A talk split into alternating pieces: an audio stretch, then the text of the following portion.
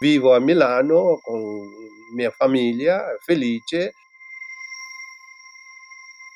Noi parliamo troppo della pace mondiale, ma finché manca pace nella famiglia e la felicità nella famiglia, questa diventa sola, semplicemente una parola piacevole da ascoltare. Dalla nascita fino alla morte il motivo principale della vita devono essere rendere una vita perfetta, pura, eh, sacra.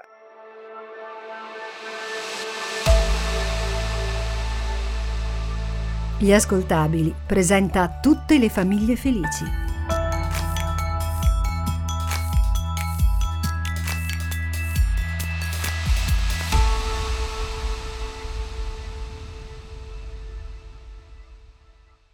Sono Rossella Canevari, sono una scrittrice e questo è Tutte le famiglie felici, un podcast che racconta la famiglia vera, ben oltre il concetto di tradizionale. Un podcast che dà voce a tutti quei nuclei familiari che sono meno rappresentati nella narrazione sulla famiglia, ma che sono ben presenti e radicati nel tessuto sociale del nostro paese. Sarò la vostra voce narrante in questo viaggio alla scoperta dell'universo familiare oltre i tabù. Quello della famiglia è un tema a me molto caro gli ho dedicato anche il mio ultimo romanzo, La bambina del freddo, in libreria con Buca Book, che tratta in modo originale e insolito il tema della fecondazione assistita. In ogni puntata incontro un ospite diverso che ha costruito una famiglia, che è parte a tutti gli effetti della nostra società, anche se alcuni non vogliono ancora accettarlo. E poi, oltre a dialogare con l'ospite di ciascuna puntata, condividerò con voi riflessioni, dubbi, considerazioni a mente libera, un vecchio vizio che chi mi conosce bazzica i miei social già sa. Chodup è una persona speciale. Non è un caso che sia il protagonista dell'ultimo episodio di questa serie. Mi correggo, uno dei protagonisti, ma non voglio rivelarvi troppo. Chi è Chodup? Vediamo. Difficile comprendere da dove iniziare per una persona che ha avuto una vita emozionante come la sua, ma ci provo. Chodup Tsering Lama, classe 1955, nato in Tibet, è un ex monaco buddista. È il fondatore e docente della scuola moderna presso l'Università monastica di Seraje, nel sud dell'India. È docente di lingua e cultura tibetana presso l'Ismeo di Milano, la città dove vive. Piccola grande particolarità. Chodup, diverse volte, è stato accanto a Sua Santità il Dalai Lama come accompagnatore e interprete. Quando Chodup ha solo 4 anni, fugge dal suo Tibet a seguito dell'occupazione cinese. È così che inizia la sua avventura. Io eh, ero nel, si chiama la scuola collegio, collegio eh, tibetana, quindi eh, dopo la fuga dal, dal, eh, dal, dall'invasione cinese, siamo arrivati in Nepal, poi dopo in India, grazie al Dalai Lama siamo inseriti in un collegio eh, sulla montagna. Quindi eh, alla, quando ero mm, già piccolo eh, ho preferito di seguire vita monacale, però eh, la scuola ha la possibilità di anche eh, vivere come monaco, quindi abbiamo una sezione degli allievi che sono tutti monaci. E poi eravamo 1300 bambini, tra queste eravamo circa 80 bambini che hanno preso i voti di novizia, però ab- ho avuto la fortuna di seguire eh, le scuole normali e poi dopo anche un'università dove si trovano maschi e femmine, quindi non c'era problema. Quando ho iniziato lavoro professionale di insegnare presso il monastero e poi sono invitato in Italia in 84 per tradurre eh, insegnamento di un maestro tibetano, quindi primo centro buddista in Milano. Eh, in seguito ho, ho dovuto ritornare in Nepal per via dei uh, dei, dei, dei, rifare dei documenti e ho conosciuto purtroppo, più che purtroppo, ho conosciuto mia moglie e poi ho dovuto rinunciare voti. Ciao Dup, ma metti che tua moglie ci ascolti, dai. Scherzi a parte, cosa ricordi della fuga da quel posto meraviglioso che è il Tibet? Quando uh, siamo scappati ero, forse avevo circa 4-5 anni, eh, ricordo molto poco, solamente i duri, eh, diciamo, momenti di, di, una settimana, due settimane di attraversare montagna nevicata, eh, nevata e i problemi del freddo, eh, vedere eh, un mio fratellino morire del freddo e della fame e sete. E quindi vedere mio padre portare via questa mhmm, eh, piccola, salma, piccola salma e buttare via così in qualche crepe e così via. Questa è una, Uh, quasi uh, esperienza abbastanza traumatica. Grazie all'intercessione del Dalai Lama, figura fondamentale nel percorso di Chodup, i bambini fuggiti dal Tibet vengono inviati in scuole e asili, strutture predisposte per i profughi. Non è facile per il piccolo Chodup che per due o tre anni non vede i suoi genitori, ma intanto cresce e arriva all'università, dove studia sanscrito, inglese e soprattutto la filosofia buddista. Tutto questo, mi dice, gli ha insegnato come affrontare la vita, tutto ciò che accade, anche pensando a uno spiraglio di speranza e di fiducia in se stessi. Uh, grazie alla gentilezza e tipo di donna che uh, ho avuto nella vita e anche un figlio e viviamo uh, con la pace la serenità e, e, quindi tutto questo grazie al reciproco rispetto e soprattutto comprensione. Eh, sappiamo che nella, in una famiglia problemi sempre ci sono, quindi questi problemi va accolto come se fosse una lezione di imparare e uh, difficoltà di affrontare immediatamente, quindi va affrontato sorridendo, accettando se ci sono dolore sentimentale oppure problemi. Quindi eh, vivo a Milano con mia famiglia, felice. Conosci bene il Dalai Lama? Che ricordi hai di lui? Guarda, eh, eh, Rossella, noi siamo molto fortunati, noi siamo popolo davvero fortunato perché io ti dico questa perché ho eh, vissuto in eh, mondo occidentale, ho viaggiato parecchie in America, dappertutto, quindi so io cosa vuol dire avere una uh, guida politica e spirituale, eh, diciamo, eh, nella maniera che, eh, che sia così eh, perfetta. Quindi eh, Sua Santità Dalai Lama ormai non è capo eh, politico, ma è capo spirituale. Ogni sue parole ha un peso pesa- eh, per, per noi, per la nostra vita, un grande insegnamento e l'unica speranza per il popolo tibetano è che proprio eh, lui stesso.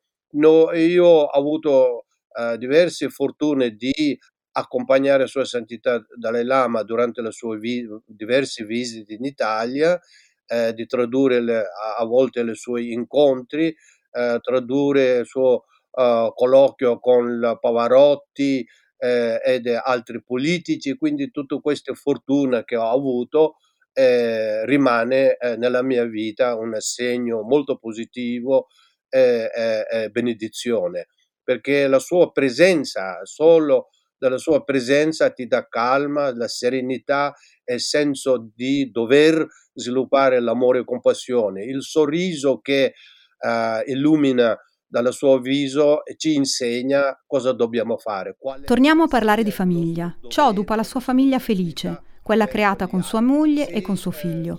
E poi c'è un legame di unione fortissima con la comunità tibetana.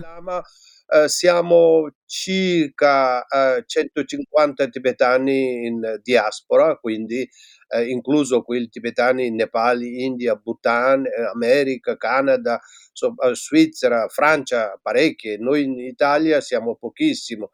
Eh, siamo molto legati, quindi perché esiste il governo esilio in India e quindi abbiamo un rappresentante locale eh, qui in Italia non abbiamo, però siamo legati al rappresentante Dalai Lama in Svizzera, ufficio di Dalai Lama, così eh, in Francia, quindi siamo legati, um, raduniamo per le feste importanti come Capodanno, per il compleanno di Sua Santità, oppure per il giorno dell'insurrezione eh, e poi eh, raduniamo per eh, fare dei preghiere collettive per, eh, per la pace, per, eh, contro questi virus, via di genere.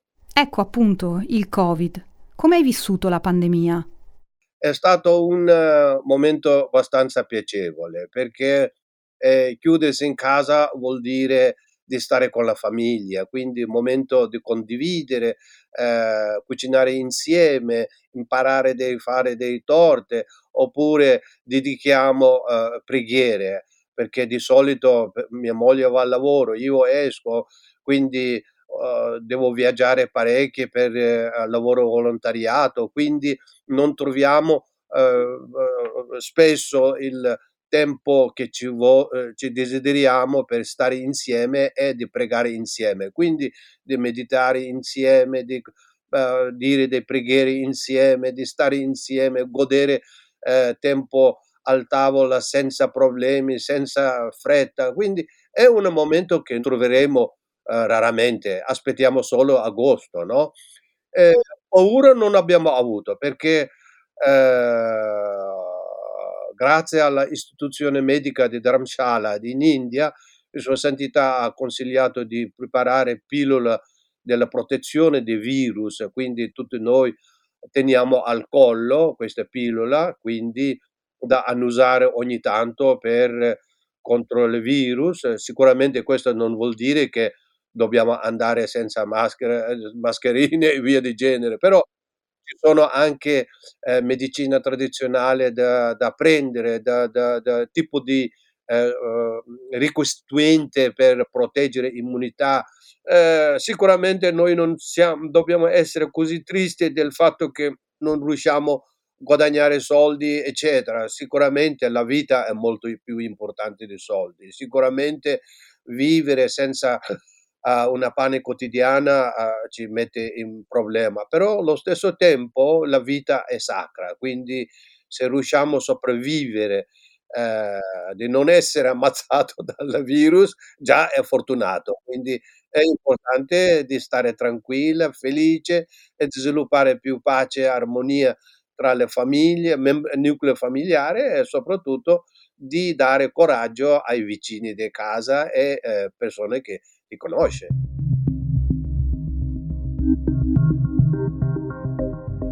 Ecco, le parole di Chodup sul Covid mi fanno venire in mente quelle di un altro mio conoscente, il teologo Don Aristide Fumagalli, che ho sentito anche lui da poco. Parliamo di un altro mondo, diverso da quello buddista. Don Aristide Fumagalli è un sacerdote che fa parte della Chiesa, la Chiesa cattolica, Beh, eh, l'ho vissuta un po' come tutti, ritirato e quindi sperimentando, forse come non prima avevo apprezzato, quale sia il valore delle relazioni sociali. E peraltro constatando che in una situazione come questa, che è di fatto una situazione di prova, anche di prova delle relazioni sociali, eh, succede che gli uomini vivano le dinamiche di sempre, cioè o rinchiudendosi ancora di più in se stessi oppure aprendosi di più agli altri.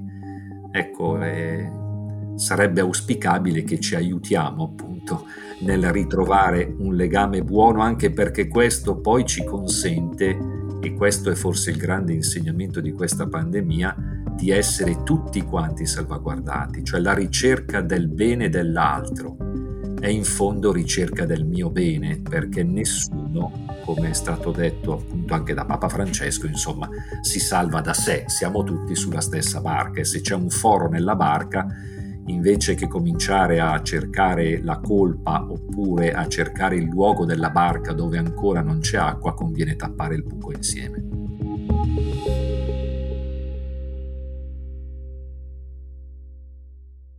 Insieme. Don Aristide mi restituisce una variazione interessante rispetto a quanto mi ha detto Chodup poco fa. Insieme.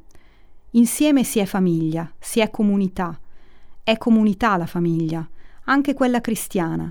Comunità è anche quella della Chiesa, comunità è quella dei fedeli e degli altri religiosi che hanno accolto Don Aristide. Ma eh, riterrei opportuno riprendere un episodio della vita di Gesù nei Vangeli si racconta che un giorno, mentre lui stava insegnando, eh, giungono presso di lui eh, i familiari, diciamo, capitanati da sua madre, che richiedono appunto la sua presenza. E, e dunque lui rispondendo appunto a coloro che dicevano guarda c'è qui tua madre, insomma ci sono i tuoi fratelli che ti stanno aspettando, lui rispose così, chi è mia madre e chi sono i miei fratelli? Colui che fa la volontà del Padre mio che è nei cieli, costui mi è fratello, sorella e madre. Ecco, mi sembra di poter sperimentare anche nella comunità cristiana in cui vivo che sorgono legami non propriamente generati dal sangue, quindi dalla parentela, oppure dai sentimenti così che spontaneamente si accendono, ma nascono per il fatto che più persone eh, vogliono, desiderano e cercano, pur con tutti i loro limiti, di vivere uno stile di relazione diciamo, uno stile di amore che è quello che Gesù ha insegnato, sostanzialmente consistente nel promuovere la vita degli altri. Non c'è amore più grande di chi dà la vita per i propri amici, così pure si espresse Gesù. Ecco, il fatto di eh, mirare insieme a vivere questo tipo di relazione fa sorgere legami che sono di una solidità e di una profondità che eh, talvolta superano anche i legami familiari che sembrerebbero essere così solidi, quelli appunto dati dal sangue, dagli affetti spontanei, ma che in realtà talvolta si rivelano estremamente evanescenti. Don Aristide, cos'è per lei una famiglia felice? Felice è la famiglia nella quale si vive uno stile amoroso in cui ciascuno promuove la vita dell'altro. È in fondo la traduzione anche per la vita familiare, quella del rapporto tra un uomo e una donna e tra genitori e figli, del comandamento che Gesù ha lasciato, cioè che è uno stile appunto di amore, quello di amare come lui ha amato, cioè appunto dando la vita perché altri abbiano la vita in abbondanza. Laddove ciascuno promuove la vita altrui, lì vi è beatitudine, felicità. Torniamo adesso a Chodup tenendo bene in mente quello che ci dice Don Aristide. Ok, buddismo e Chiesa cattolica sono due mondi completamente diversi, ma le parole di Don Aristide hanno delle analogie con quello che sostiene Chodup. Nell'aiutare gli altri possiamo trovare la felicità. Famiglia felice, in parola semplice, posso definire dove ci sia pace tra nucleo familiare basato sull'amore, comprensione e eh, reciproco rispetto. Eh, ritengo che questa sia la caratteristica o la, la, causa o qualità per rendere una famiglia felice. Guarda, nel buddismo eh, sicuramente la famiglia è molto importante. Eh, io non parlo solo eh, delle famiglie tradizionale eh, tibetana, ma anche quasi eh, famiglie legate a tutto eh, il mondo buddista. Famiglia base per la crescita eh, dei figli e quindi eh, la famiglia è la, quasi come fondamentale per rendere un eh, essere umano sano e soprattutto diciamo sia utile per la società e che eh, sia, eh, possiamo dire, che contribuisce per, per, la pace, per la serenità della comunità. Non si tratta solamente eh, di far crescere bambini, eh, figli come eh, ora noi troviamo nel mondo occidentale, ma eh, sempre si tratta di, di mm, seguire una vita eh, basato sulla comprensione, rispetto, l'amore, compassione e soprattutto con l'etica che eh, eh, riesca a fondare un cammino spirituale e vita mondale in parallela.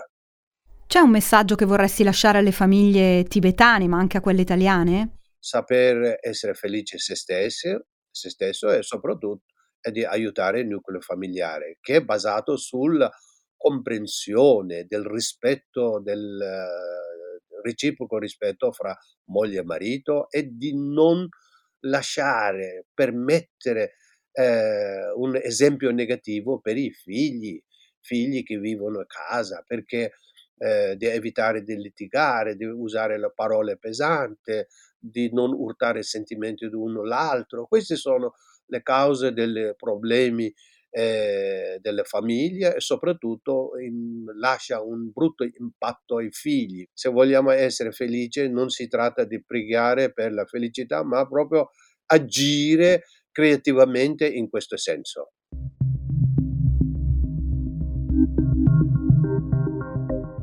Note a margine, sono una grande appassionata di meditazione, pratico yoga e di filosofia buddista.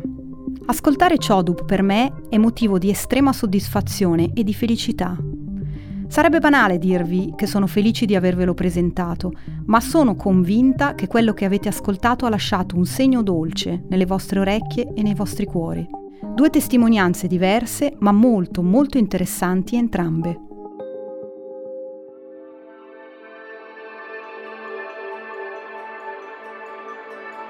Ebbene sì, siamo arrivati all'ultimo episodio.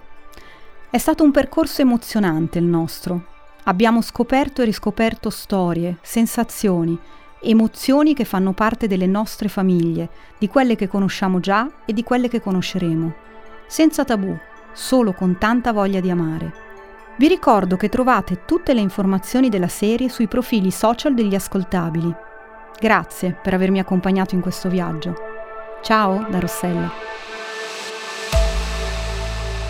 Avete ascoltato Tutte le famiglie felici, condotto da Rossella Canevari, scritto da Rossella Canevari e Giuseppe Paternò Raddusa, editing e sound design Francesco Campeotto e Alessandro Livrini, prodotto da Giacomo Zito e Ilaria Villani per Gli Ascoltabili.